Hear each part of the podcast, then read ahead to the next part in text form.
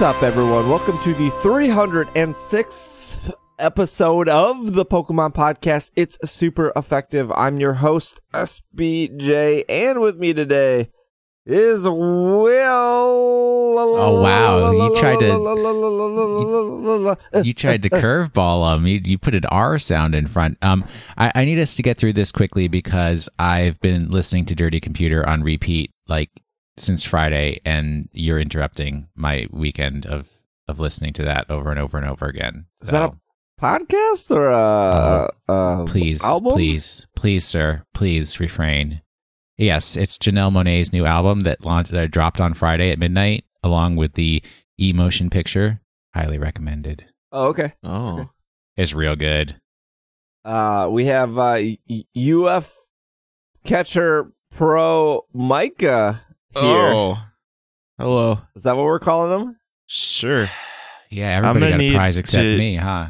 Get through this quickly because I've been listening to uh, uh, Post Malone, the new Post Malone, Oh no! on repeat. So See, I know what that is. What? That Uh, is albums, Oh, music. okay. I see. I see. get with the music. I thought V100 is all we listen to. Hey, Z100? hey, fellow kids. I'm listening. Wait, did you to literally say Z100? V100. I think it's V100. It is V100. It's a local uh, hip hop and R R and B radio station So Oh, they'll be playing that Janelle Monáe. Don't you worry. featuring uh, DJ Smooth as Butter is one of them, and another one is uh, DJ Thirty Three and a Third. It's pretty good Oh. DJ names. Because uh, Z100 is what we used to listen to back in New York when I was a kid, and I know What that is I, Z one hundred? Z100 is a radio station. It was like top 40, but uh, and it was literally like number 100 on the radio dial. Um, and it's still on. It's on uh, the satellite radio, Sirius Ah. XM. They they like broadcast Z100 there. Yeah, this is one hundred point seven on the dial in Milwaukee. Oh, I, I, have it on oldies pretty 100. regularly. Hmm. we listen to it when we play Pokemon Go for Yeah. some reason. when I drive around in my car and I have control of the radio. I want to thank everyone before we begin today's show. Oh wait, okay. Let me lay out today's show, and then I will thank everyone. So, uh, show is going to be Pokemon news and emails and Pokemon of the week. I don't know if we have a specific topic we're going to focus on. Uh, I do want to talk a little bit about Pe- Detective Pikachu, but spoiler free, of course, for those who didn't finish it, because I did finish it. But I want to thank the at least dozen people who have told me and have provided pictures of eating an orange in the shower. And I believe most said they enjoyed it. Don't thank these people because you're encouraging them. Because the two people who got in contact with me said pretty much that it was a mistake. Well, why was Why it? would it be a mistake? yeah, what's the issue? They they They- they, had a healthy orange and they came out clean. What, what's Because there's no they, mistake they there. said they said the experience did not live up to the hype. Let's that's the easiest way to express it. I feel like I did not overhype it. I feel like I Hype just is gave, what you make it, okay? I just gave the pros and the cons. You presented it as something that would be life changing. And then when people enter in that into that kind of a contract and come out the other side with their life unchanged, the only thing that remains is the void of disappointment. If you can't acknowledge that something that somebody is telling you is dependent on whether or not your personal interests are going to apply to it, overhyping it is a personal problem. You've almost described the state of the United States in 2018. Congratulations in one sentence. Um, That's what I'm here for. Speaking of uh, overhyping and speaking of food, I tried White Castle for the first time last night. Congratulations. I don't know I, if uh, congratulations is in order for that. I woke up to a bunch of tweets of like, enjoy the bathroom. And I was t- telling this to Micah last night. I have never, ever in my 29 years on this planet ever had like, because like, I feel like the stereotypical thing is like, oh, you went to Taco Bell, you're to be on the toilet all night. Like, I've never had that happen with any fast food slash restaurant. I've never just eaten something and then like spent the rest of the night on the toilet unless I had like the flu or unless I was like sick, which is a whole nother problem. That was not Taco Bell did not give me the flu. Well, maybe it could have, but I highly doubt that that would happen in the mere 10 minutes of eating a cheesy crunch gorita. Gordita. Gotharita. Garita? That's not even a thing. Mm, eating In a cheesy Gotharita. That's my favorite Pokemon to chow down on. 10 minutes. Uh, White Castle, though, was very disappointing in just the, it was very like blah in taste. Like it wasn't, it was fine. Like I didn't think it was terrible, but I don't think I would order it again. Like I ate it and I was like, oh, this is really flavorless. No, my complaint is that I asked for no onions. Uh, cause I know like that's their thing is they just cover everything in onions and I hate onions. And my burgers, while they did not have no onions, so props to the people at 3 a.m. who made my burgers, uh, it still tasted like onions because I'm assuming whatever grill slash microwave they make it on uh, is laced in onions forever. I, I actually think when they make the burger patty that there is some onion in the burger patty itself. I think they put. I think the burgers themselves come frozen with the onions on them. Something they- like that. When you yeah. ask for no onions, you they have to like take them off of it, physically remove them from the Mm. patty. yeah, also, I I- I'm can't. it might assuming have it's been so like that they don't have bun. to. I'm assuming it's so that it, they don't have to grill every burger and put onions on it. They just take a little prepackaged thing and put it on the grill and call it a day. Because what can it, it? It can't take more than like five seconds to cook that thing. It's so small. I do. I did like the uh, meat to bun ratio. The bun was actually really good, really thick size. The meat patty was like the right thickness for the buns. It was just a very bland hamburger. I suppose that's where the onions come in.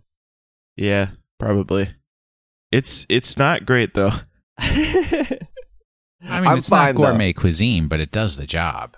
I had the uh, veggie burger, which I didn't know White Castle had, Hey, modern times, dude. and it's not good at all. Was it easily made of the vegetables? worst veggie burger I've ever had anywhere. Was, I was don't, it, you know, I it looked like there were pieces of vegetables in it. Maybe well, then Wait, you got was it the same ordered. size as the other of my burger? Because like I didn't realize until we got there that they only have like sliders. yeah, What? that's their thing. guys, come on, come on. I've It's had White Castle before. I've never had White Castle. Uh, this is a new experience, Will. Have you seen Harold and. Kumar go to White Castle? Have you at least done that much? Oh man. It's like it's I like you're fresh from the, the- egg here. There's the so much of the world you need to experience. Really, I wanted to tell the story to bring up the fact that I don't understand the whole like enjoy your trip to the bathroom because I've just never had that ever happen when I've eaten any any sort of fast food. But you have some kind of foreign, like iron stomach, like foreign to humans in general, iron stomach that can tolerate some of the worst garbage.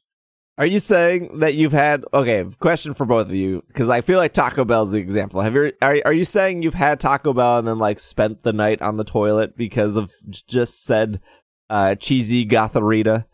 The heck no, zero percent. No, I mean I haven't, but I, I think it's always it'll always be dependent on what your stomach is used to. I think so. Like if you're used to not eating greasy fast food, and then you go and eat greasy fast food for the first time in I don't know months or a year or whatever, your stomach is going to react poorly. Case in point, when we went the other night to I don't know McDonald's or whatever it was that I had that destroyed me and I haven't had meat and or like fast food really in the last however long, and it was the worst experience of my life. I, I have my own theories about um, the socioeconomic nature of that sort of humor. Um, that it's too deep and erudite to get into. But basically, How? it's but like how though? Oh I no! I just. I think I think a lot of people or hmm. See, I don't know how to phrase this the right way, but it's like if you eat that food that Mexican people make, it's gonna destroy your stomach because it's full of beans. Or if you eat that poor people food, You know, because you've got that refined steak eating. You always eat steak, and now you're going to eat greasy poor people food. Is going to make you sick, right? Think about it. That's where I all think those it's like a, jokes s- always a come from. status joke, is what you're saying.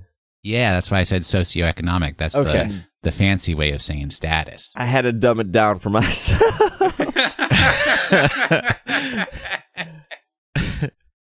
I think it's just the like concern that it's made not poorly, but like it's not healthy in really any regard. So your body is going to react poorly to it. But again, it's dependent on what you eat and what you're used to. So if you're like Steve and you eat pretty much nothing but burgers and fries and fried chicken and that's it, your body's going to be fine. It is amazing how skinny he is for the things that he actually eats. I like It'll catch eat- up. No, it's never going to catch up. Dude is 29. He's almost 30. It's right. never going to catch up. You're right. I, when I was like 24 years old, I weighed like 280 pounds because that's the kind of food I was eating. It's- There's something, his like esophagus is a portal to a hell dimension or something like that because that food is not going in his body. it's be- it's being dumped out in some other dimension somewhere. Exactly. There, Um. there's a huge dumpster that's filled with all of the food Steve has eaten somewhere in some other timeline. Speaking of dumping, we got some Pokemon news. okay. Interesting transition there. Thank you.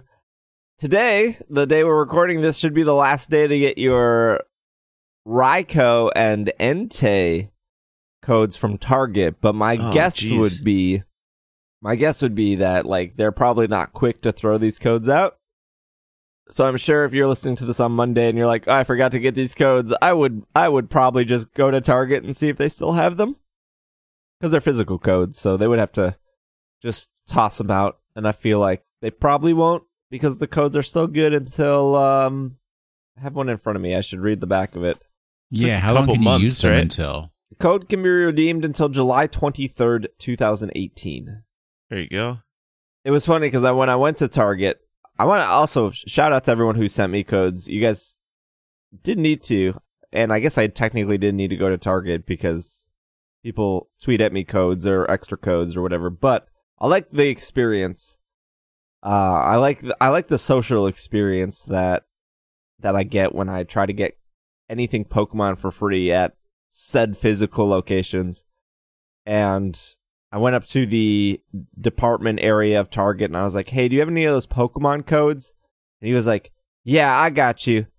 And then I didn't say how many I wanted or anything, but he counted out four and handed it to me. And the guy, the other Target guy, looked at him, and the guy giving me the codes looked back and was like, "You got to give these Pokemon fans at least four codes because at this point, if they're asking for codes, they got all four games." And the other guy like was just very confused, and I was like. Yep, I feel like at this point, if you're still playing Pokemon, you probably have all four games and you want all four codes. He's like, I know. I just give everyone four codes because it just makes sense. And I was like, well, thank you. I appreciate it. And then That the guy, knows what's up. the guy just looked at me and I was like, don't worry, man. It's kind of silly and kind of dumb, but don't, don't play Pokemon. and I walked away. Don't play Pokemon. I gotta, I gotta give a shout out to Matt who gets me all my codes all the time because I don't have time to go to anywhere. And and that dude is always on point. He's always like, "Hey, Will, you need a code?" And I was like, "You know I do." You know I do.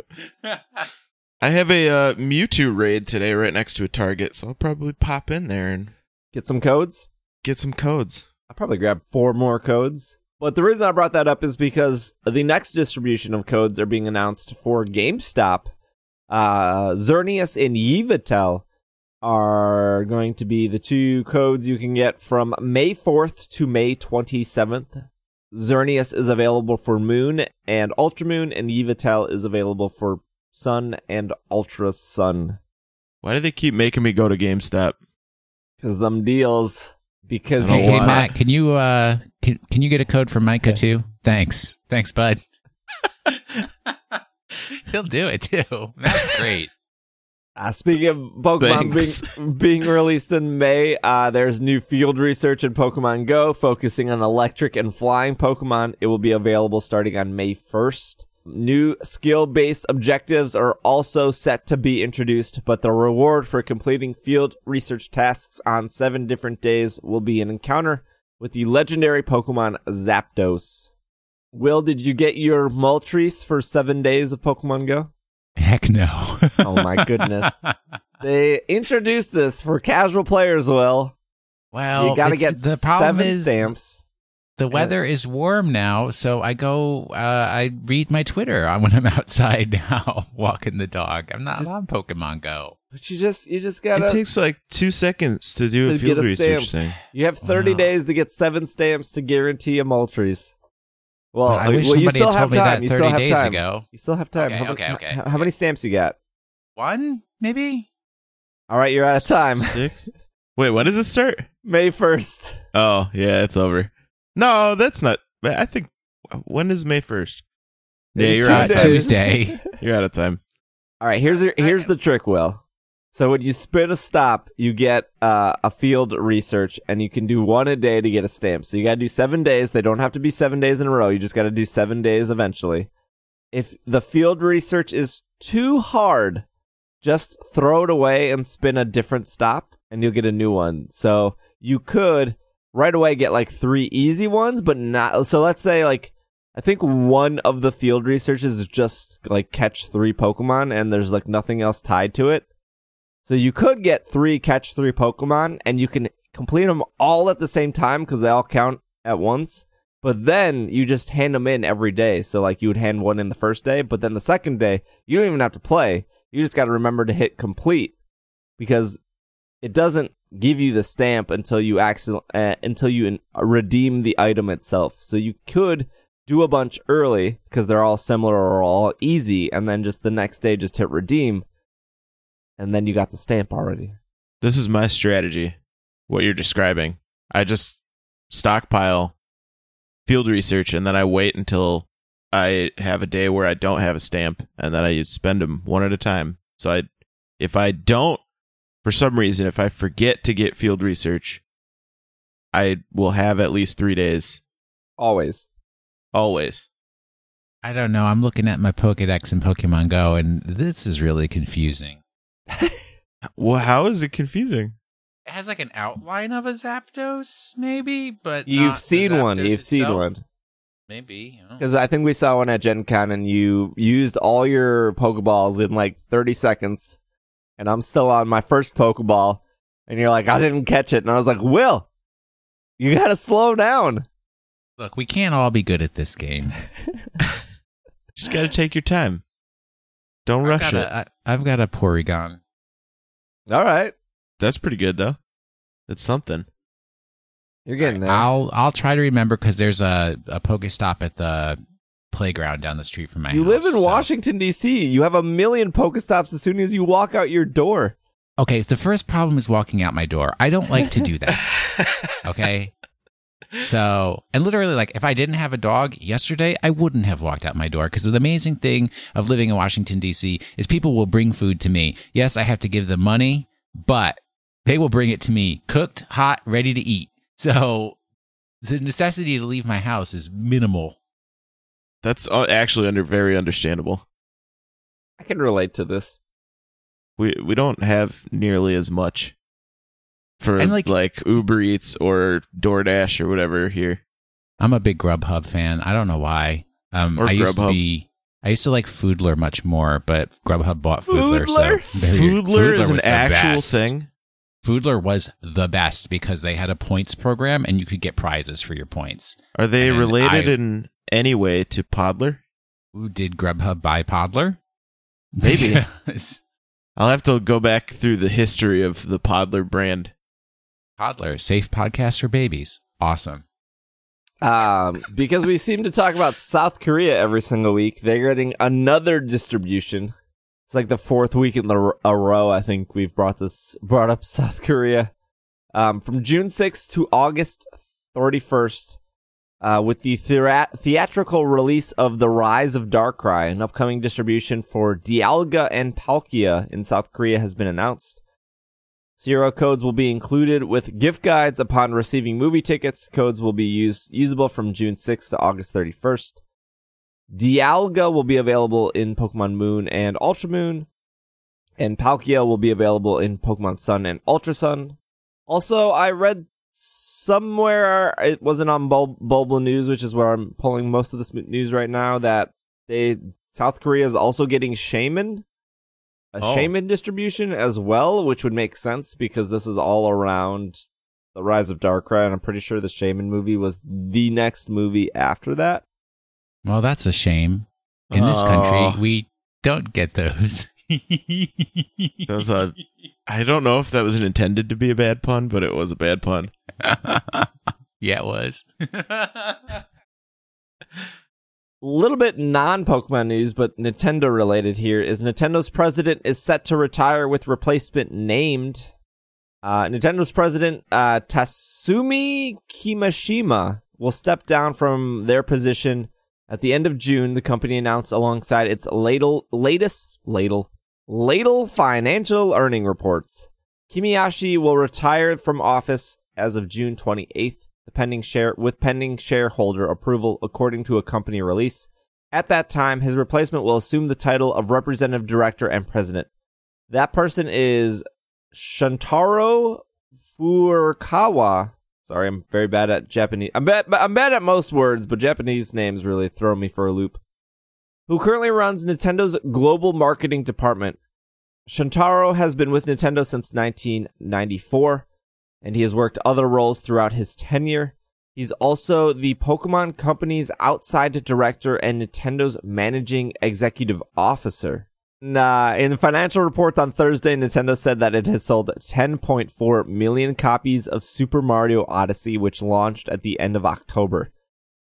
Uh, some other news here is the Pokemon cartoons about to reach a major milestone.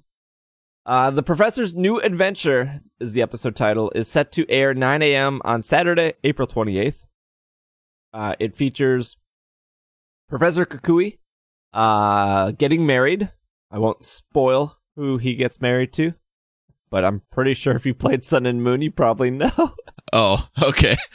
I was gonna say this other than the like storyline from the games. I believe the significance about this is because this is episode 1000, uh, which the Japanese version hit this back in November.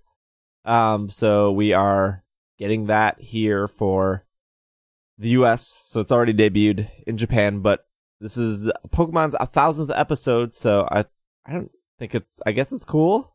I mean, it just, uh, further proves that Kukui only cares about himself which we saw throughout the game and how he's set to ruin the Elite Four, but also doesn't care about Ash in any ways to take the focus away from Ash for the thousandth episode to focus on himself. The classic Kukui move. This is you are 100% correct. Oh boy, this is like some kind of Kukui conspiracy. Is this the Kukui conspiracy podcast? Yes. Yeah, it is. Okay, Moving on. he's he's misunderstood. Pokemon Go developers actively working on. I bet I bet you guys wouldn't have believed this. This is breaking news. No one saw this coming. Pokemon Go developers, this is off comicbook.com, which was I think at some point pulled from a tweet which was then put on Reddit, which was then like everyone reported on this. I want you to stop and think. You're like Pokemon Go, 5 million active players, you know, top 20 most grossing app in the App Store. iTunes App Store is probably right now. I don't have the hard data in front of me. I could open up my iPhone, but last time I checked, it was in the top 20. Yeah, Almost two years old. Just released Hoenn Pokemon within the last couple months. They're done, right? There's nothing else to do. They never released any Pokemon after that. I can't think of anything in the franchise that would have come after Hoenn. But what if I told you this is the title of the article? Pokemon Go developers actively working on quote Gen 4 Pokemon. What? That's impossible. No one would have ever predicted this. Is there a fourth gen of Pokemon? There's more than three generations. Some are surprised there's more than one. Oh, I get it. They're not. This isn't something that existed. They're making. They're they. Pokemon Go is making a fourth gen. They're Oh, making okay, a so fourth they're making up generation their own new Pokemon. Pokemons. yeah, Okay. it's become such a big, uh, top selling Pokemon item that they can make their own generations of Pokemon now. You heard it here first. The fourth gen originated with Pokemon Go. It it's it's history in the making. All right, so uh, the whole title of the article is Pokemon Go developers actively working on Gen 4 Pokemon and PvP. Uh, we'll go through this real quick because I think while that might sound as exciting as a title, like, duh, of course, of not only have they said countless times on record, they've said countless times that they've been working on PvP. That is not a surprise. They've been saying that s- since before the game came out, and they have rest assured us. Is that a, is that a term that they've continued to be wor- working I on wouldn't it? use it as a verb, but Okay. sure. Sometimes you gotta you gotta verb it up. Also, of course, the natural progression is once we're done releasing all of Gen 3 Pokemon, we'll release Gen 4. But anyways, the article is a Twitter user named Dr. Pogo. Uh, I believe he is a doctor of Pogos. Oh, really? like a pogo stick. Yeah. yeah. Okay. Okay. wrote about a chance uh, encounter he had with Niantic's CEO John Hanke on an airplane flight. Dr. Uh, Pogostick posted both a photo and video proof that he was sitting next to Hanke and summarized them uh, to the Pokemon Go YouTube per- personality Reversal, who we've had on the show before. He's a very, very nice guy. King of clickbait, but uh, he knows oh, what he's, he's doing. got nothing on Solemn Vanguard. I don't Uh, know who that me. is, but You're Uh, lucky. Reversal's a very nice guy. I'm just gonna skip most of the article and then um, talk about the points. So pretty much the long and short of the story, without being boring, is Dr. Pogo Stick sat on a plane with next to John Hanke. They talked about Pokemon Go. John Hanke didn't tell him that he couldn't talk about it, so then he told the Pokemon Go YouTube YouTubers what was talked about.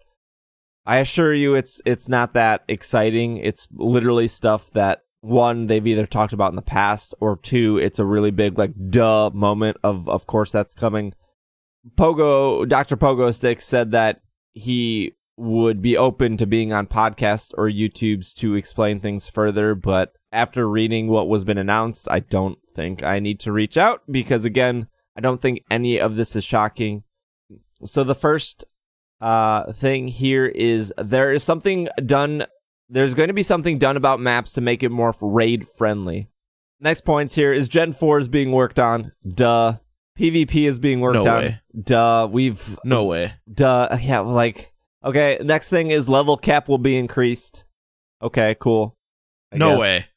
Um, I mean, that had to that- like that's another given, right? Like, Yeah. That's what ruined Destiny. They, go ahead. They're just throwing their game down the trash tubes. le- What increasing raising the level cap? Yes. Why?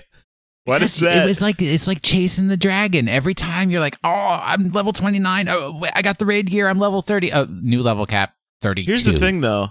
I don't care about my level really I that don't either. much at all. There are way more things that are uh like k- player advancement in the game than just the level. The level really doesn't. I don't know.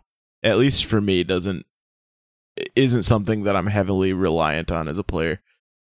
It's status, man. This It's all the other every, features. everything in the world is about status. Who's better than who? And if I'm level 40 and you're level 30, trust me, I'm not level 40. Uh, and you're level 39, I am better than you. That's that's not true. What's Um, true and get- not true is defined by the uh, hegemony. Listen, So the last three things here are Pokestop submissions are coming, which I'm sure will be a complete disaster, but okay. yeah, just you know, recommend uh, literally everybody recommending their house as a Pokestop. This is something that I'm sure, like on paper or when I said out loud, people got really excited for, but I'm sure the process is extremely long. probably they'll make you jump through a lot of hoops, and then even after you jump through all those hoops, I'm sure it will be months to a year before things get approved. Because we know Niantic is a small company, they're going to get flooded with submissions. They're probably going to close submissions. They're going to go through it one by one and deny pretty much all of them because it will people it will be people suggesting their mailboxes, and then people are going to rage on Reddit and complain that their submission for their mailbox did not get approved, and it's I- taking too long. But it's Are a they gonna- historical mailbox, Steve. Are they going to have a submission process for removing Pokestops that are meaningless? Uh, I don't Because- know. Nia- or I mean, like, I do know that uh, Ingress has a um, submission area for stuff, but Yeah, because there's a um uh down the street from my house. There's a Pokestop that is a U.S. border marker, and it's literally a metal stake in the ground. The, you wouldn't even if you weren't looking for it, you wouldn't even notice it. I'm like, why do you get to be a Pokestop? eh, all of those old Pokestops came from Ingress. Like Yeah, I mean, it doesn't make it it is any more appropriate. Are well, blame the, new- Ingress crowd. are the ones that are being added recently also coming from Ingress then, or is that just I would assume. like we've noticed that the, like new gyms have popped up. There's been a new stop by my house. Like it, it's got to be coming from Ingress, right? Unless they're just adding new things to Pokemon Go specifically. But Ingress is still really active, right? yeah. I'm sure there's like five or six people who still play that. Now I wonder if people submitting things and having those things approved will then make those things stops or whatever in Ingress. Probably want that data too for the Harry Potter game they're working on. Ah, good call. Apparently, Niantic is going to take action against spoofing, which again, I feel like is a duh. They've said multiple times they are working on a spoofing solution and why.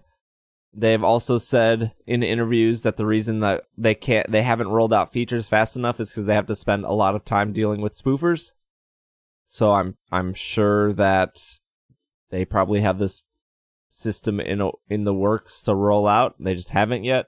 Yeah, And the last thing is Pokemon Go Fest 2 uh, was talked about and apparently, you know, confirmed.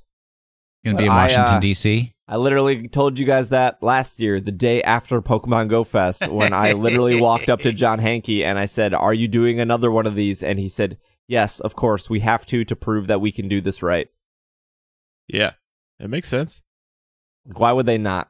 Even though, like, it would be once they do like two more Pokemon Go Fest and they go successful, which they will be successful because Niantic has done su- successful things in the past, like giant ingress meetups and festivals.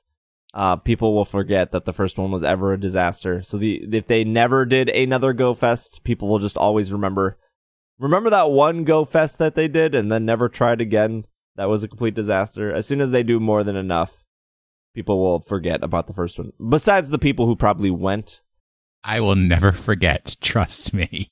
I had a good time. I had a good time because I got got to spend the day with my favorite people, Steve and Micah and Irene Isn't, and isn't Steve's that what mom and Pokemon Go is and- all about, though? Will it's not about the level forties. It's not about the the the the spoofing. It's about the people. I, I don't know. About the friends you make along the way that have always been there. Pretty much. These aren't new friends. But I think that makes sense, though. I think it makes sense that they have to do another one. I don't. I I didn't have any doubt that they would do another one. And eh, you know, everybody can say like I've read things on the internet too, on like I don't know Reddit or Facebook or whatever, where people are like, I don't think they're gonna do another one because the first one was such a disaster and nobody's gonna go to it, nobody's gonna buy tickets and whatever, and it's gonna bomb. But Pokemon Go fans are rabid, and you know that it is definitely gonna sell out. I think the first one sold out in what, like twenty seven minutes. Real Yeah. fast. It probably won't ta be as quick, but it'll still sell out. Yeah, it'll still sell out, and I'm sure that they know exactly what to do to make it right. And again, like I said, they've they've proven that they can do it before. Yeah. Well, we will take a quick break. When we come back, we'll do some emails, and then we'll do our Pokemon of the week. So we'll be right back.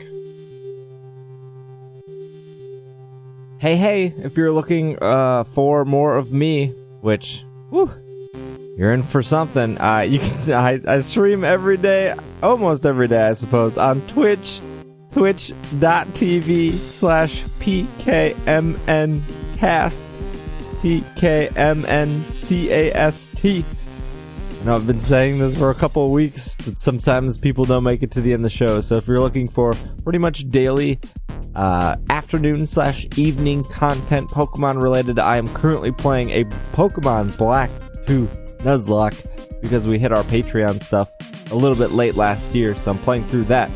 Um, so that will be not only live on Twitch pretty much every single day this week, but it will be archived for you to view, as well as there is a Google Doc that you can access in Slack or on Twitter to keep up to date with which Pokemon died, which Pokemon are still alive. Hopefully something. Hopefully I can beat the Nuzlocke. Who knows? I don't know. Uh, I'm playing it this week, so it's really exciting. So if you're looking for more Pokemon content this week, twitch.tv slash pkmncast. And also, if you are an Amazon Prime member, you can link that to your Twitch account and you can support me on Twitch for free because Amazon Prime customers get a, a free sub every month because they're Amazon Prime. It's just one of the benefits you have. So every 30 days, you can subscribe to somebody for completely free. It doesn't cost you any money. You just have to link your Amazon account to your Twitch account. That will give you ad free viewing to any of your favorite streamers. It could be me, it could be somebody else, but you should take advantage of it. Whoever you sub to, you get ad free viewing. You get a little Litwick next to your name if you sub to me. And you also get all my emotes that Micah made, and they're fantastic, and you can use them all over Twitch. And you would support me directly and help me keep making podcasts, keep doing streams. Yeah, uh, that's all I want. Uh, enjoy the rest of the show. And we are back from our break.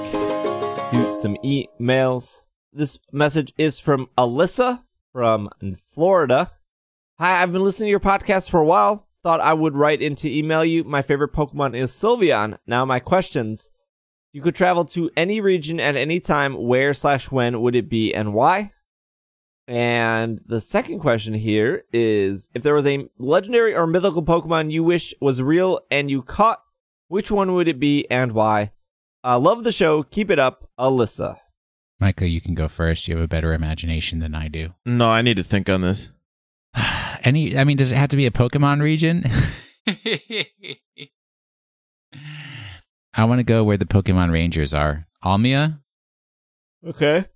Oh, it's on that's a like the other one. side of the mountains from Kanto. I just I like the fact that they don't keep their Pokemon in balls, but they like make friends with their Pokemon, and you know they kind of like work with them that way, and they get to draw lots of circles, and they also get the the Phiones uh, over there, so that's where I want to go. Also, that that game was really good and underrated. So It was Ranger? really good. Pokemon Ranger, yeah. The first one, at least. I didn't play a ton of the other ones, but Oh man, are you ready for this? The uh the first Pokemon game on the Switch is going to be a Pokemon Ranger game. Oh, yes. I mean, I doubt it, but Oh, yes, it will. Oh, it's going to turn everything on its head. Yes. I wouldn't complain. I liked Ranger. How would it work though? You just twirl the Joy Cons to to wrangle up those po- those Pokemon. Well, I mean, the Switch is a touchscreen. Um, Yeah, but- you have to do on the TV. yeah, it's got to They'll be figure something out. It'll be like tilt controls. spin spin those Joy Cons, twirl it like a lasso. Oh, oh man, yeah. And then if I could catch any mythical, I mean, it's still gonna be Victini. Victini's my boy, my girl, my non-gendered mythical Pokemon. Uh, that's who I want to hang out with. So there you go. I mean, at the risk of being predictable, I guess.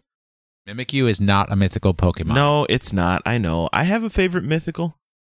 Uh, I would probably pick Johto because it's just I like it, and I always think about like whenever I think about Johto, I think about the key art from like Heart Gold Soul Silver, where it's the setting sun on the like elevated shot of the entire Johto region, and it's just so pretty, and the like fall colors, and I don't know, it looks great. I don't know. I, I was watching uh, this um, Twitch streamer PKMN cast. I don't know if Oh. you know them, but they're pretty good Twitch, Twitch streamer for Pokemon stuff. What are the? Oh, they play Pokemon. Yeah, uh, not Okay. every day of the week, especially not Sundays, but other days of the week. Sometimes you can catch them. They used to do TCG, but pretty much not anymore. Pretty much just video games. Anyways, um, they recently started a black and white Nuzlocke, black and white two, and the opening of that game where it like starts where you have a, like a view of Twitch Mountain and then Twitch Twitch Mountain. Wow, I've been Twitch. overbranded. you get a you get a beautiful shot of Twitch Mountain. Twist Mountain, and then you follow like the elements down and over you're panning over the hills and valleys of Unova and then down to your town and into your yard and your front door. That's just beautifully done. For for the for the graphical limitations that they had to deal with, I think it was extremely well done. Hmm. Hmm. I don't remember enough of the Unova region to feel like it was memorable no- enough for me to be like, yeah, I, I'm I'm moving, I'm moving. See you in Unova. I remember every reason now why I stopped playing playing Black 2. I remember this little uh, Pokemon um, of the uh, it was of the the Oshawott kind. It was it had a name. It was called Washalot. It was really Mhm. cute, and then it was no more. Uh, oh, what was the? the Pokestar Studios is terrible. Painful. It's r- I don't even remember this. What is like this? as soon as you beat Roxie, who is the the second gym leader at Virbank, is it Virbank City Gym? Yeah, Yeah, yeah, that's the one that's where like a rock TCG card concert, right? from. Yeah. yeah. Her gym is Yeah. very cool. It's very memorable. Um, as soon as you beat her, you have to go north to find her dad, which is the sea captain, so he, he can get his boat ready to take you to the next town. And that's why like she's upset. She's upset because like he loves making movies, but also he has a job to get people out of this terrible city that is Virbank. Um, no, not a lie.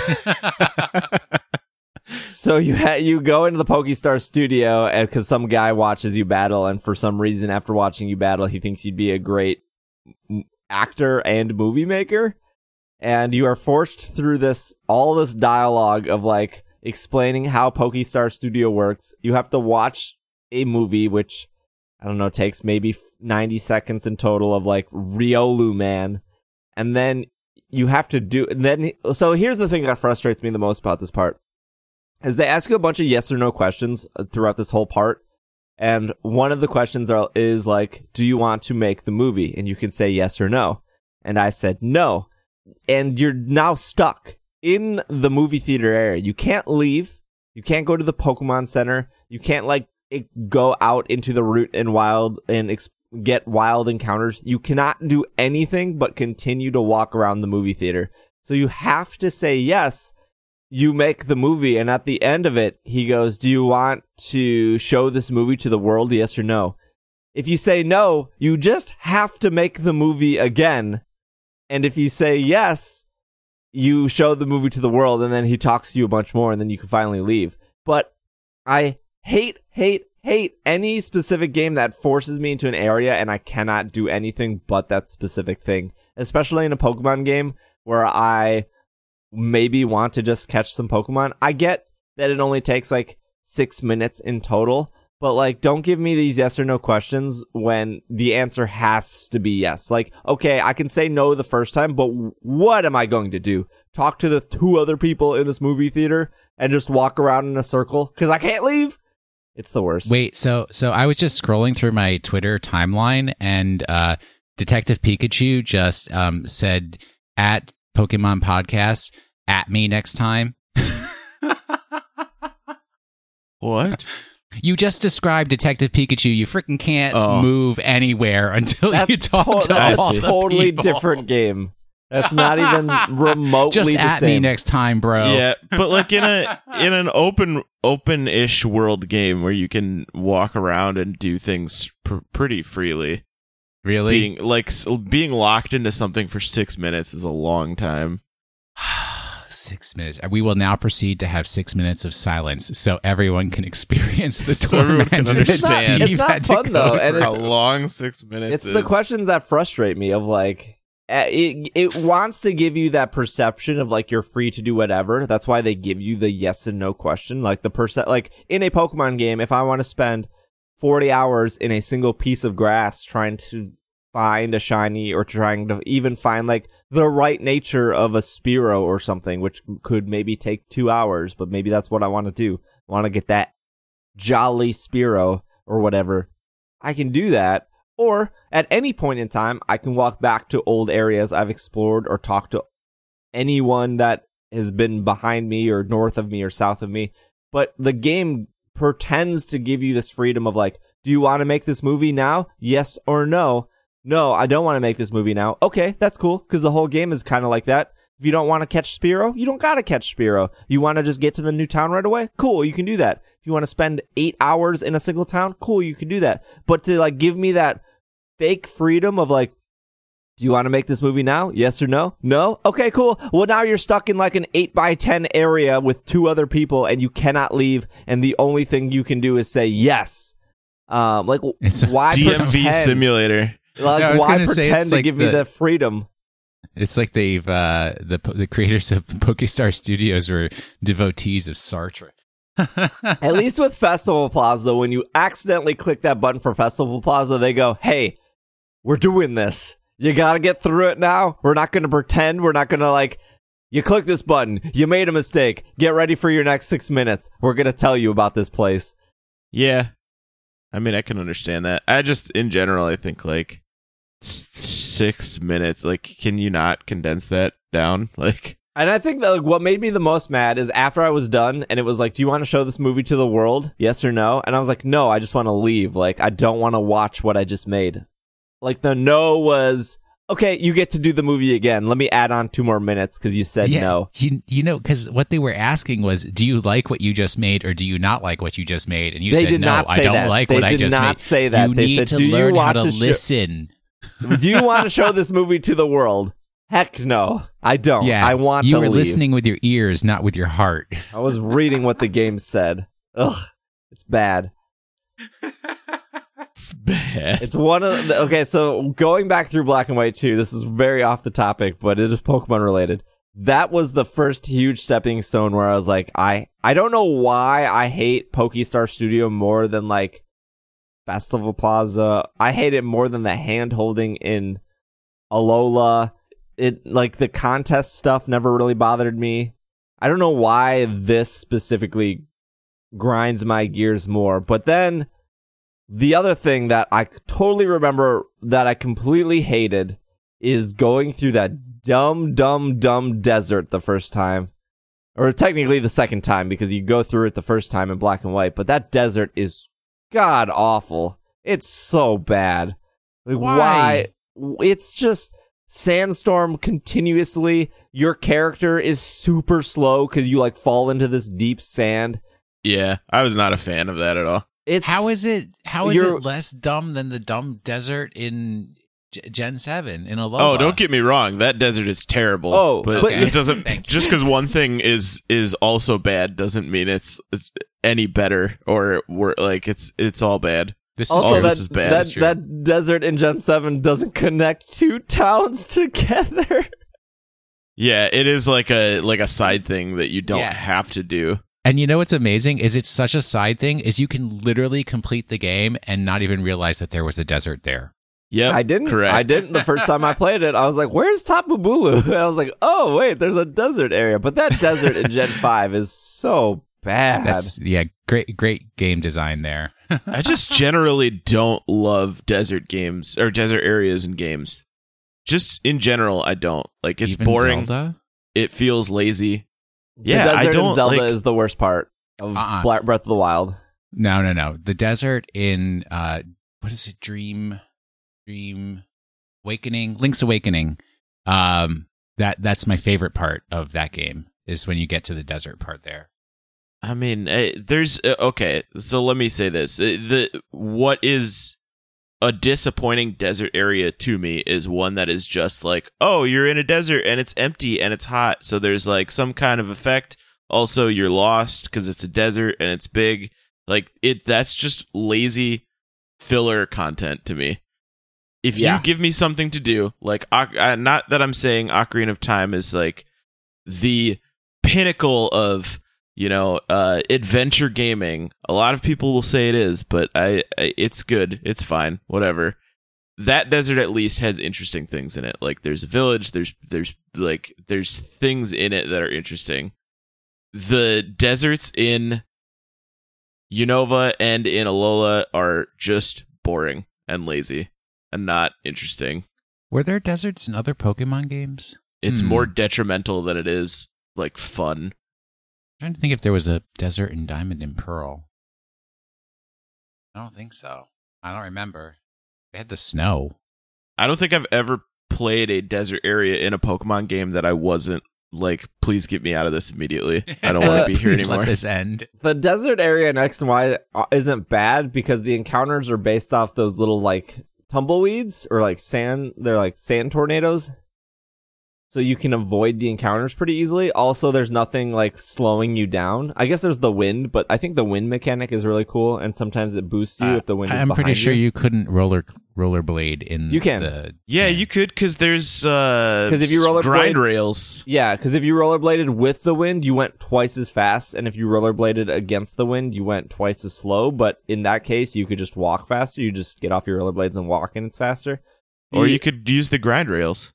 You could the use the grind rails, but at least in that area, like that, I think that area is fine, and it doesn't it doesn't bog you down with like consistent encounters or slow walking. It can, I guess, if the wind is the wrong direction, but that area is just disappointing because there's nothing to do, and it made it seem like there was something to do with all like the the silos that like the one door silos that the doors don't actually open. I'm not through all of Black and White 2's desert. Uh, I stopped my Nuzlocke in the second desert area part. I know there's like the Cofagrigus slash Darmanitan shrine somewhere. Well, that's in the in the side desert thing. But Is it the- side? The, I X and, thought- uh, the, the X and Y desert was uh, much more extensive and filled out in uh, in Pokemon Z, but we just never got that. Oh, game. right, right, right. Yeah. Forgot about that one. Could you actually answer the questions from the letter? Because Mike and I had to. uh, well, f- as far as mythical Pokemon, Celebi, because it's my sweet little onion baby, Oh yeah, and I love it. But I don't know. I got memories from Johto, and it's enjoyable to me. It's beautiful, and I would. Li- I I'll see you there. I'm going. But Steve, what you're what it sounds like you're telling me is any desert area in the Pokemon games is where you would move to, right? That's where he Yes. wants to be because because the Midwest is way too cold. One extreme to another. Pokemon choice would be Mewtwo. Uh, region choice would probably be Alola. That's Dude, a that's good. way good too pick. much sun for you. You could not handle it. What? There's mountains gotta- in Alola? Hide behind the mountains. Yeah. okay. Just hide All under right. the mountain. You're fine. All right. All Just right, gotta this- go to the city. This is a long email, so I'm going to cut some stuff from it. But this is Brian. Hey, SBJ and crew, I have a question for one of you all. M- one of my only complaints about modern Pokemon games is Gen 5. Wait, no, they don't say that. Oh. Is that they have become needless- needlessly overstuffed with old features.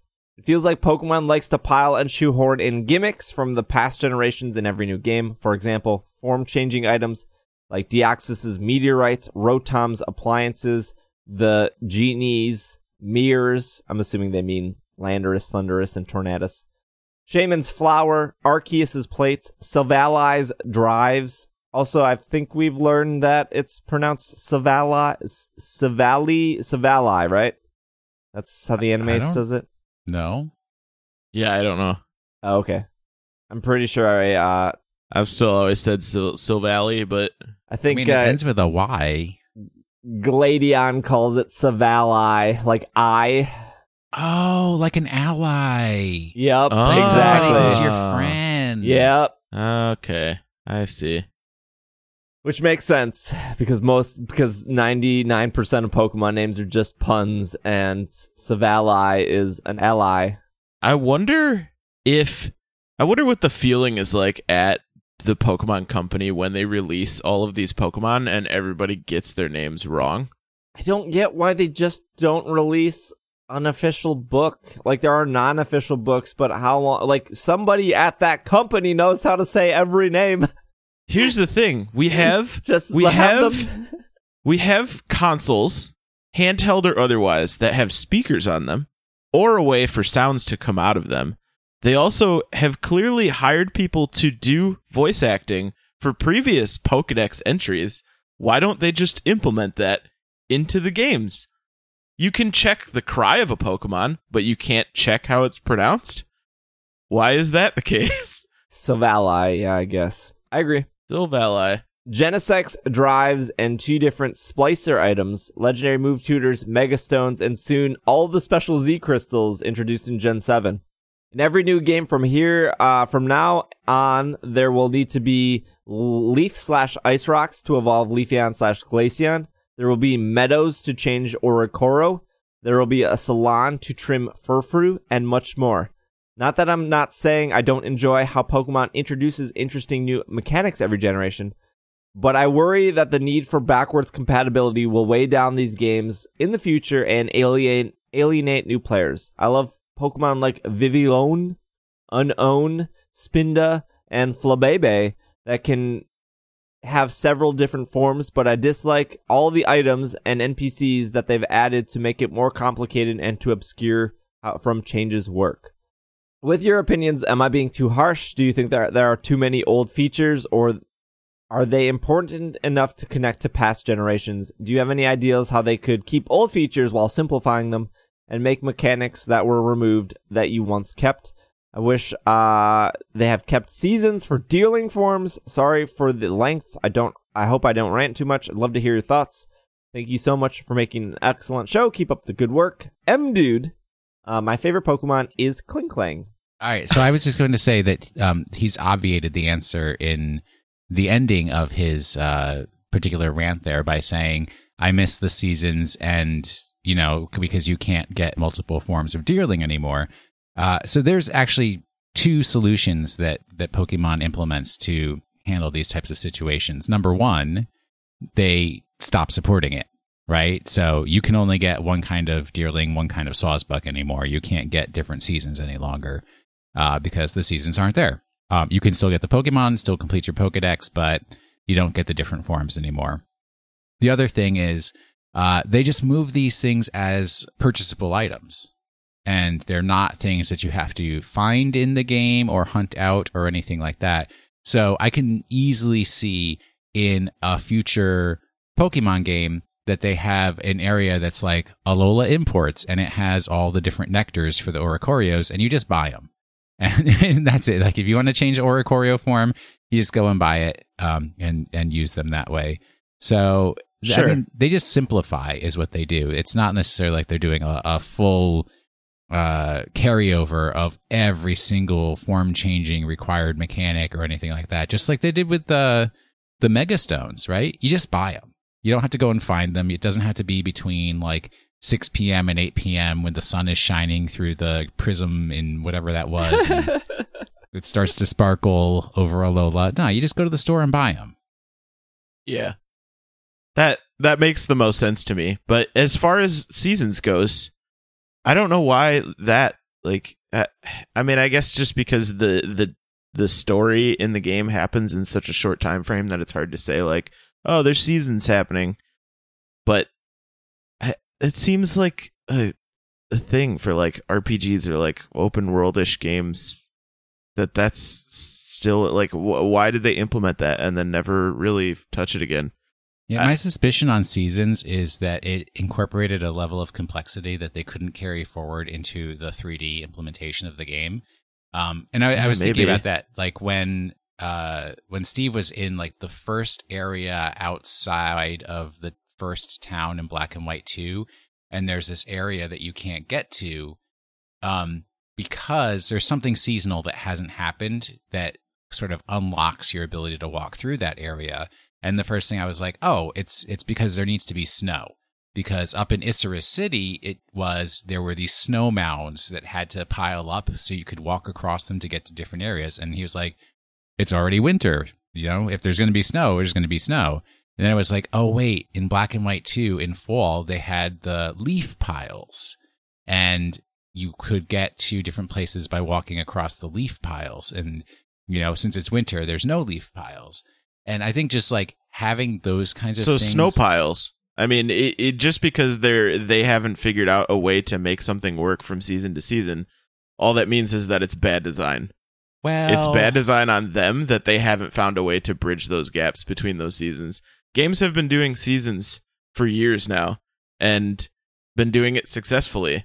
If you get to a point where you you implement seasons in your game and you can't make them connect and you can't make the game work unless it's a specific season, unless it's specifically for like it's a secret or something for that season, you'd reduce the functionality of the game. That's bad design. Yeah, I think that they were doing it for unlocking purposes since they were moving away from TMs being single use and, and obviously transitioning away over time from HMs and stuff like that.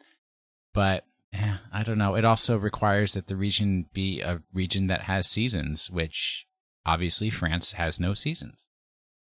Oh, oh, okay. Oh.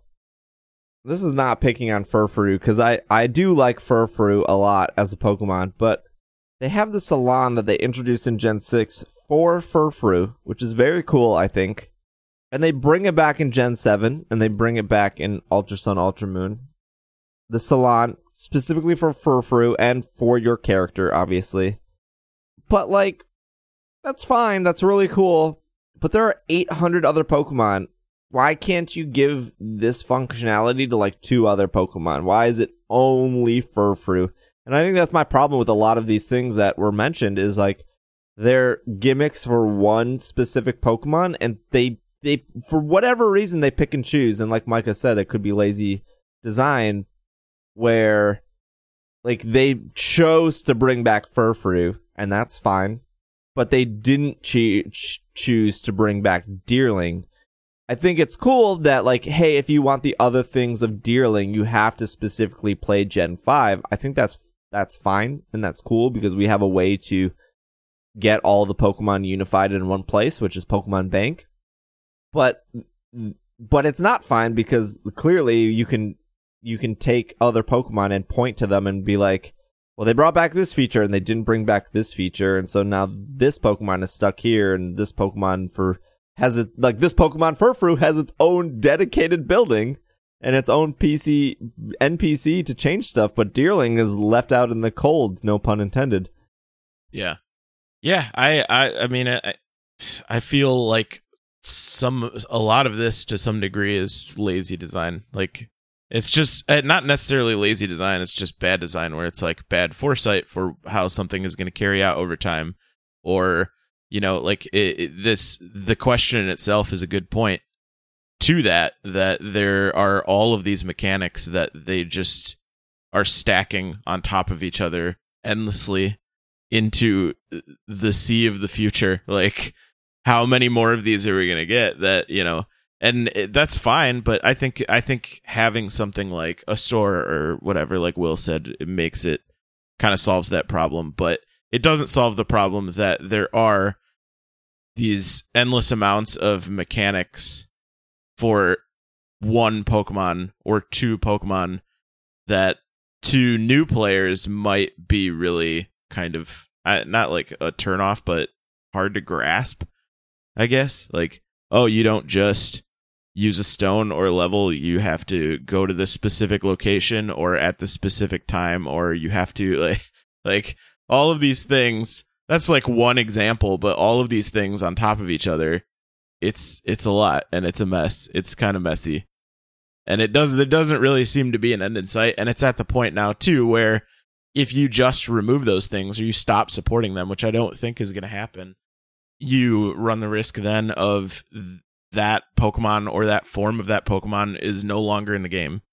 And with what they require for backwards compatibility or collecting or whatever that d- that's detrimental to the the overall mechanic of the game which is collecting all of the pokemon Will, is there a way to get the different Flabebes in Sun and Moon? No, But there, but Flabebe is in that game, is it not?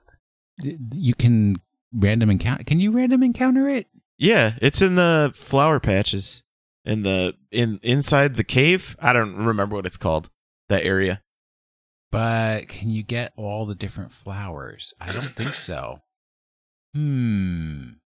I don't remember, but I'm not obvi- sure. Obviously, Oricor- Oricorio is going to have that same problem. It is in Melon Right. Melemele Meadow, uh, only in Ultra Sun Ultra Moon.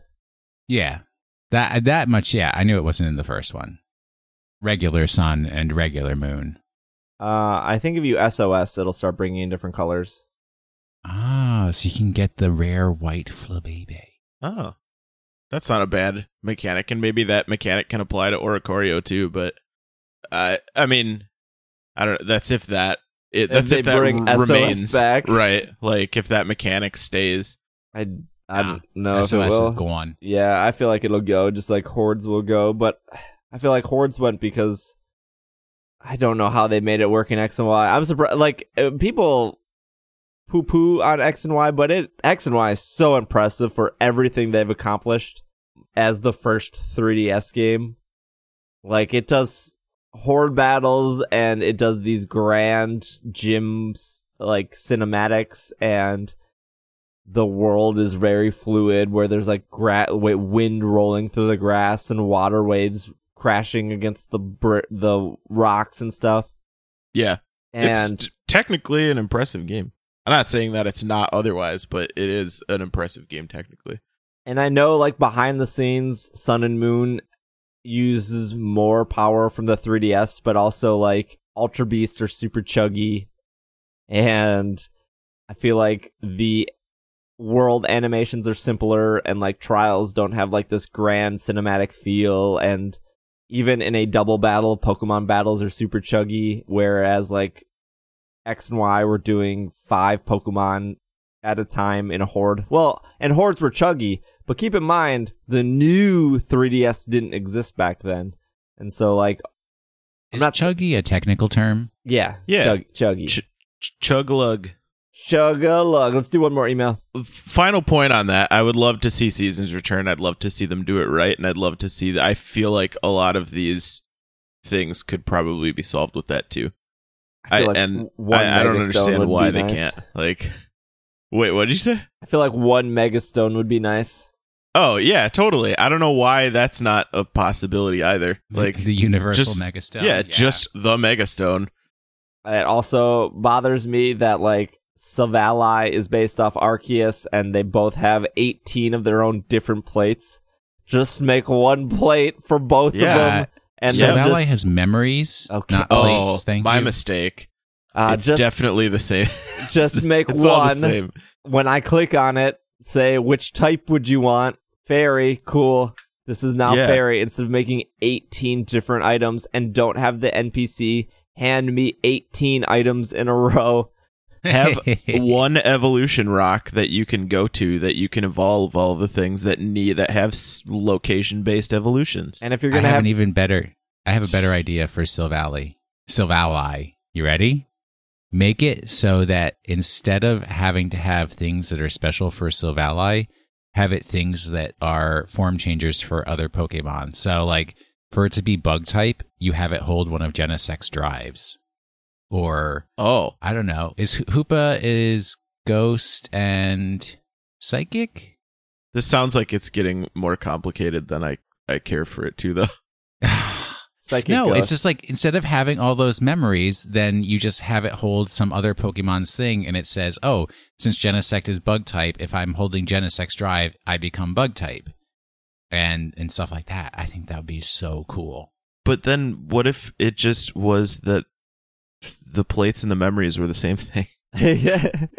and they were one item Um, that you could just change what type it is. You know, like a selection in in the like a selection menu in the Pokemon stats would be a cool thing. I don't know, Isn't but like Z crystals are complicated then too because you can't have like you apply those to a Pokemon like you can't have just one Z crystal because then that limits what Z what Pokemon is holding the Z crystal. It's there's so many there's Z crystals, there's Megastones, there's plates, there's just can we stop with the items maybe? Maybe that's the problem is that they're all items. The majority of them are item based. Or maybe it's just that you have a shop and you go and buy whatever you want. Well, the shop thing bothers me too because either you have no money in the Pokemon world because you bought all Pokeballs or repels or something, or you have too much money because there's just no balance of things to buy. There's never like this middle ground of like money actually being important because like you could also like never buy clothes and be rich or you could be the person like micah and buy every clo- clothing item and be poor Yeah. so like So- to So be that's like why you introduce a new currency called battle points. no. And so to have just a store at the end of the game of like hey you know all those megastones you've collected for two generations now. I'm just talking about a future generation game. Buy them again for the third time in a row. Isn't that fun? Well, I think part of the problem is that the the currency in the game, uh, not to get deep into Pokemon economy, but the currency in the game is limited to uh, how many trainers are available in the world, and then once that's done, just whether or not you beat the Elite Four, and just grinding the Elite Four over and over and over to get money is a very bad mechanic for like keeping some level of real economy happening in a game. Like, Yeah. you know, a lot of games have taken on the the concept of like you have uh, I don't know cycling quests or something, or like requests from people in that live in the game world that you can get money by earning it by doing a job or something like that. To me, would solve the issue of like there's a finite amount of money in the game and then it's just grinding the elite four. yeah, what But they need to do again, is wishful thinking, probably. they, they need to give you like a telephone or something like that where different NPCs can call you up and say Oh, that they want to please battle stop. again. Uh-huh, uh-huh. and then I'm you calling battle the them cops. again and get money off of them. But do their Pokemon stay the same Pokemon for 40 hours in a row? Because Well, they're Game. only battling you, and you always win. So obviously, their Pokemon never level. oh right, yeah, that's accurate. That makes sense. They're only calling and battling you. They never win. So how are they getting experience? but how You are they are the- getting money for you to get money from them if they keep dropping money for you to take? the- the solar.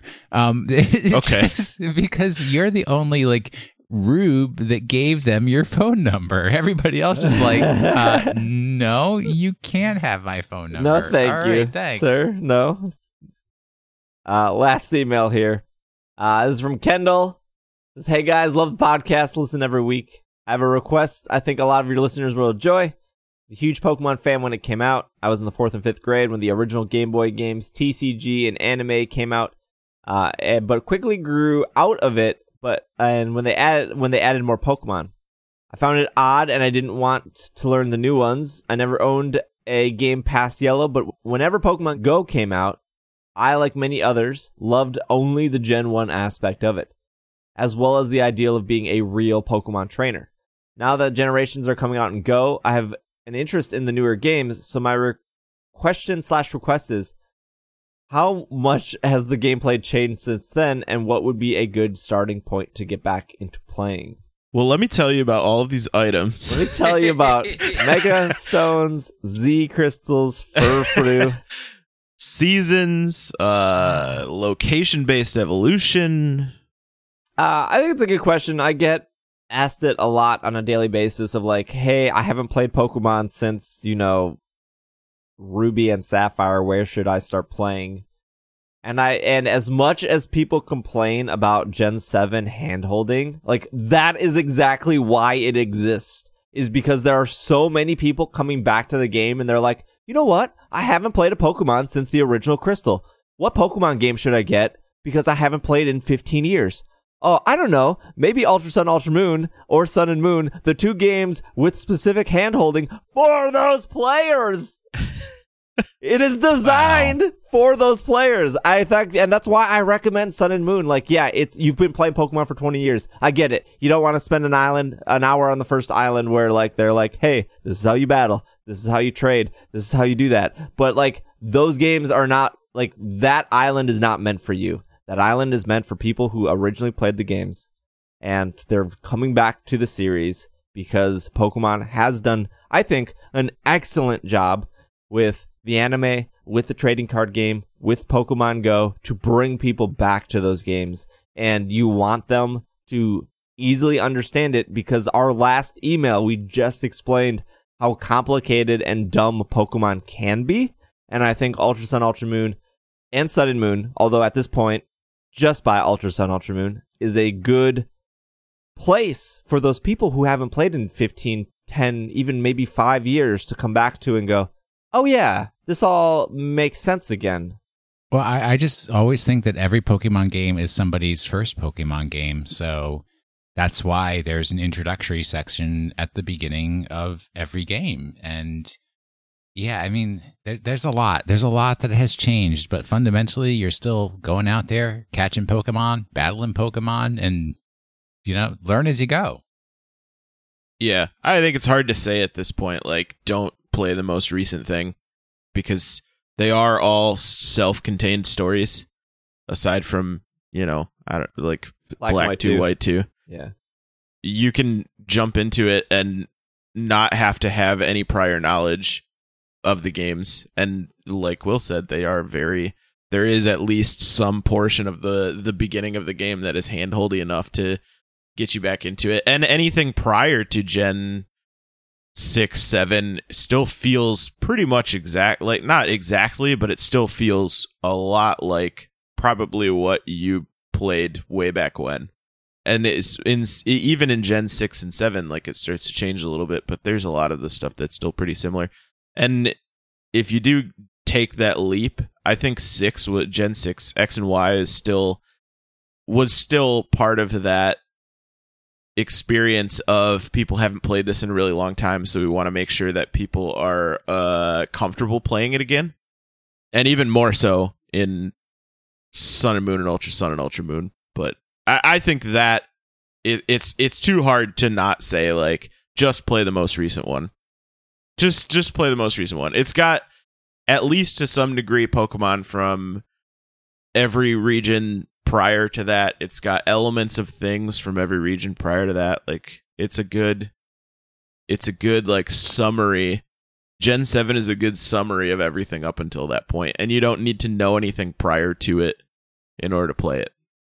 Yeah, unless you don't own a 3DS. If you don't own a 3DS, do not invest in that dead, dead, dead hardware. Well, uh, they just announced that they're going to be supporting the 3DS through 20, uh, 2019 and beyond. not long enough. Uh huh. So- Sure. They have at least one major game uh, scheduled, I think, per month for the next year. Mario soccer, Mario by baseball, major, I Mario mean, tennis. you know. Yeah, it's it's whatever. I I Just like the of, Game Boy of the the camp DS that just wants them to move on and focus on the Switch because it's uh, I don't know. It's what's the term when two things are uh, redundant? It's redundant. I feel like, but don't. Yeah, I would say maybe at this point, don't invest in a 3DS if you haven't played yet and you want to to you want to play Pokemon. Like if you have a DS, get the last DS game that came out, or Black if you have a too. Switch, just wait a little bit. Who know? We don't know how long, but wait a little bit maybe, because I'm sure. I feel like it's really not going to be a surprise that whatever comes out on the Switch is also going to be very beginner friendly because I think the expectation is that plenty of people who will play it on the Switch have not played a Pokemon game, even probably in the th- on 3DS. Oh heck yeah, it's going to be very rebooty. Yeah, I think so. Uh, well, I think that wraps up for emails. Uh, if you want to send in your email, you can do so at uh, sbj at pkmncast.com. That's right, right? sbj at pkmncast.com. Yeah. I believe. it. so. Um, or you can go ahead and hit that contact button on PokemonPodcast.com. And yeah, emails. Uh, will bring us the Pokemon of the week. You guys don't know which Pokemon this is. This Pokemon is a bipedal ursine Pokemon with a light blue head and neck. It has a slightly pointed head with large round ears, shiny dark oval eyes, and a darker blue muzzle. This Pokemon has a shiny dark nose, from which a considerable amount of light blue nasal mucus, the source of its attacks, droops. The lower part of its body is white. It has rounded forepaws, digitless feet with black paw pads, and a small round tail. This Pokemon's nose is constantly running. It inhales the mucus and uses it in its attacks. If it is in bad health, the mucus becomes watery, which weakens its ice type techniques. Hmm. Mewtwo? Yeah, that's right. Clearly, Cubchoo. Yeah. Wow. I didn't think you were going to get it. I feel like I'm pretty versed in the Pokemon universe. I feel like it's really not difficult when you say uh, it, its nose is running. I don't I think there's any other Pokemon I could think of. Trubbish? I don't, maybe. I guess. The, Trubbish doesn't have a nose, I thought the word Ursine was going to throw Steve off. Nah. but Ursaring. That's who it was. It was Ursaring. Cubchoo is a combination of cub and ah achu, sound of a sneeze. That's your name word. oh man. Tell me about that shiny, that hot, hot shiny. I actually want one of these. Shiny Cubchoo is purple instead of blue. And some trivia here is Cubchoo is based off a polar bear club. If the mus- the mucus it possesses was probably inspired by the fact that cold we- weather often results in a runny nose. this Pokemon is so disappointing. It's so cute though. Come on. It is It has total cutie. Adorable. It has a ability that I don't think I've ever said out loud, so I'm pretty excited to. Only four Pokemon have this ability: Cubchoo, Beartic, a Lowland Sandshrew, and Alolan Sandslash. But they are hidden abilities for those two. It is called Slush Rush. Nice. it takes you to 7 Eleven. yeah. During a hailstorm, the speed stat of the Pokemon is doubled. Unlike Sand Rush, Sand Snowcloak, and Sand Veil, a Pokemon with this ability will take damage from the hailstorm unless it's ice type. There you go. Slush Rush. Snow Cloak and Slush Rush is a good combination of words to say together. I want It- uh, a competitive Beartic with Slush Rush. Its speed stat is 50, so that means its speed stat would be 100. I don't know if that outspeeds anyone, but also Beartic has good physical attack. I don't know if there's any good physical ice moves. Icicle Crash, I Uh, guess. Maybe. What would you name it? What would you name your competitive Slush Rush Beartick? I would want to name it Slush Rush because it's a good name, but they would give away what its ability is. yeah.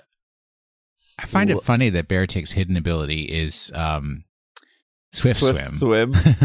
when it's not water type at all. Swift Swim Snow Cloak Slush Rush.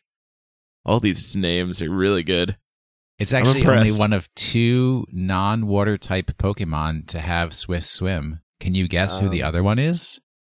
Oh, I know. It's like at the tip of my tongue.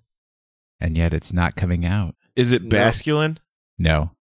Basculin's water type, dude. Whatever. Don't, I don't know. Swift Swift Swim.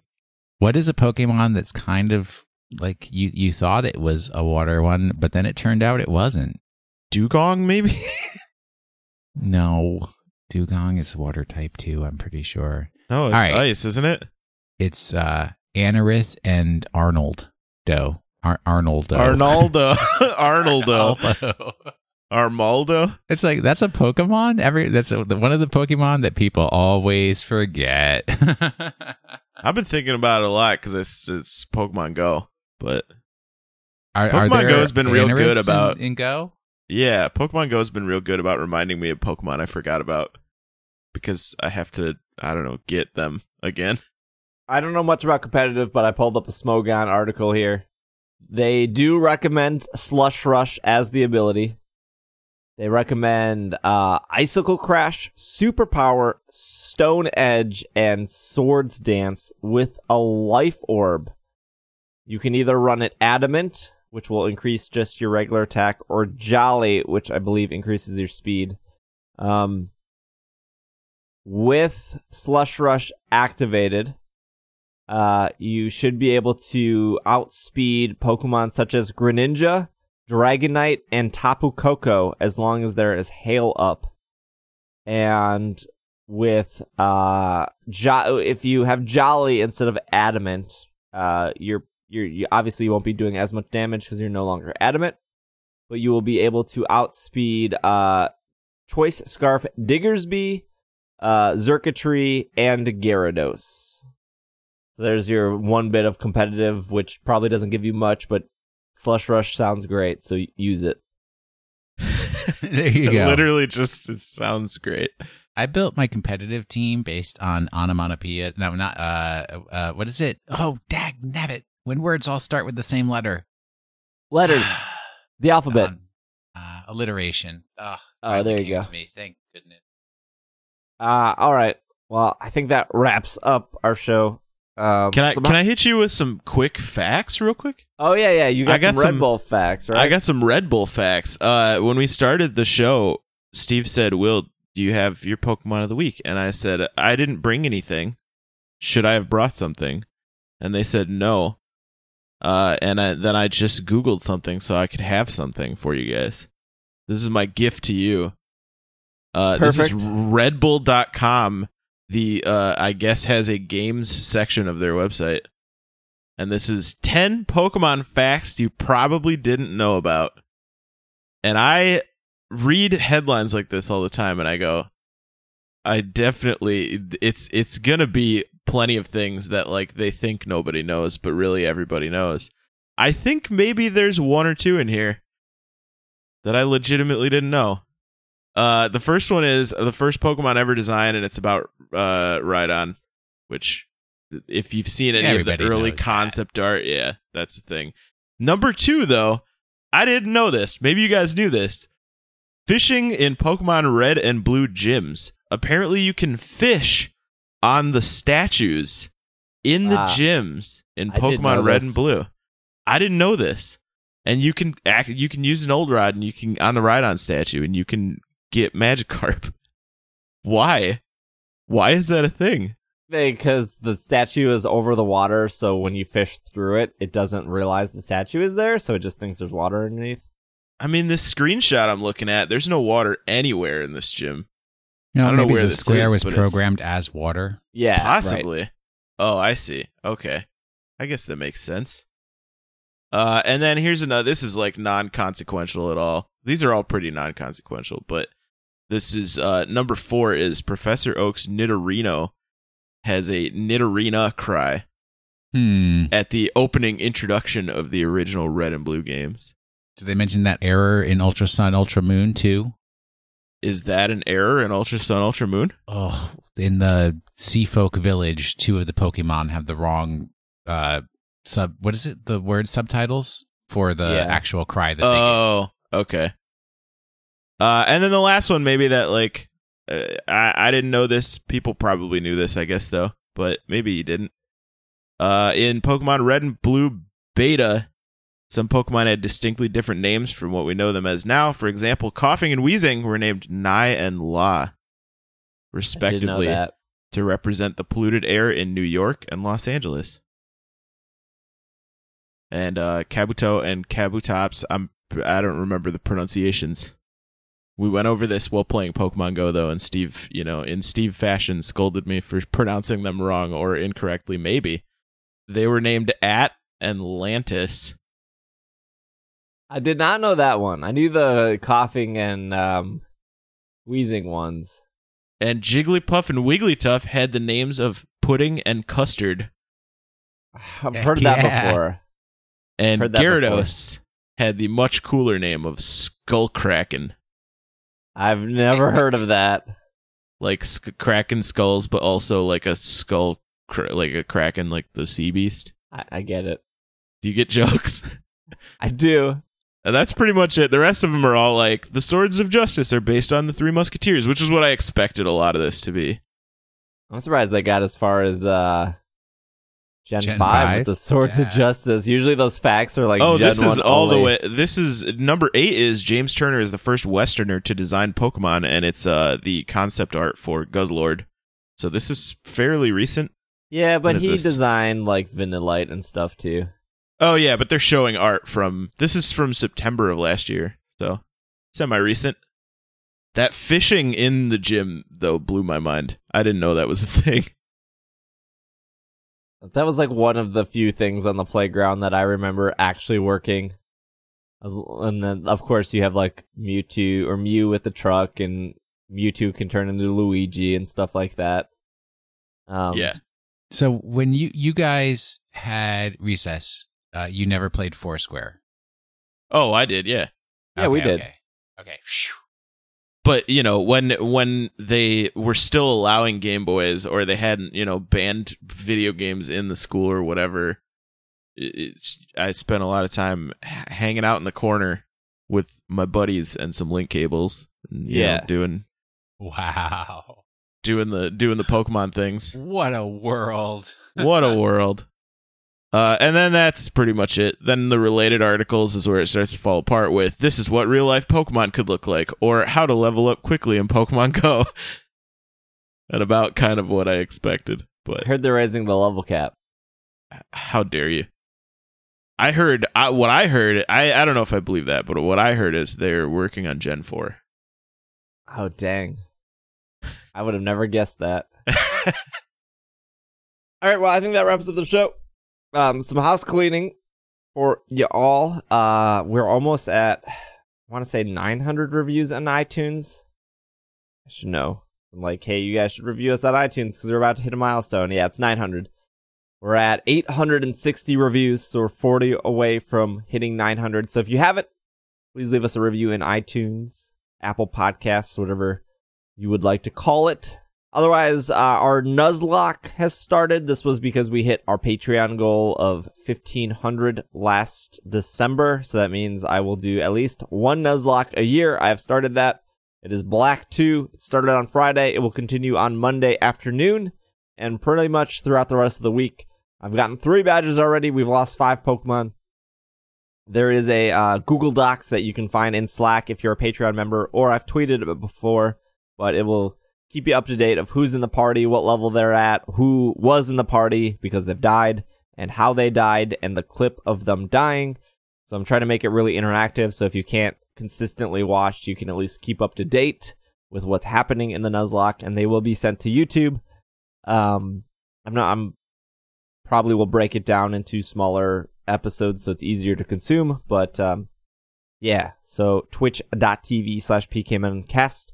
Otherwise, you can follow us on Twitter. Micah is at Micah the Brave. Will is at Wash in the Sink, and I am at Dragging a Lake. You can follow the podcast on Twitter at Pokemon Podcast.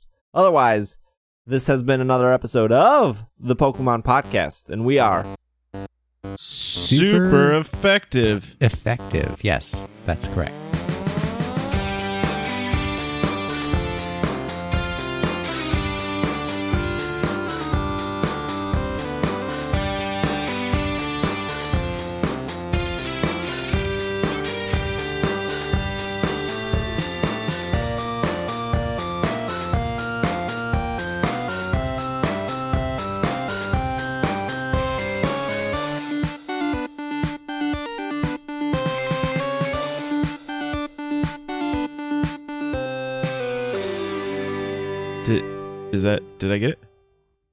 Yes, you did.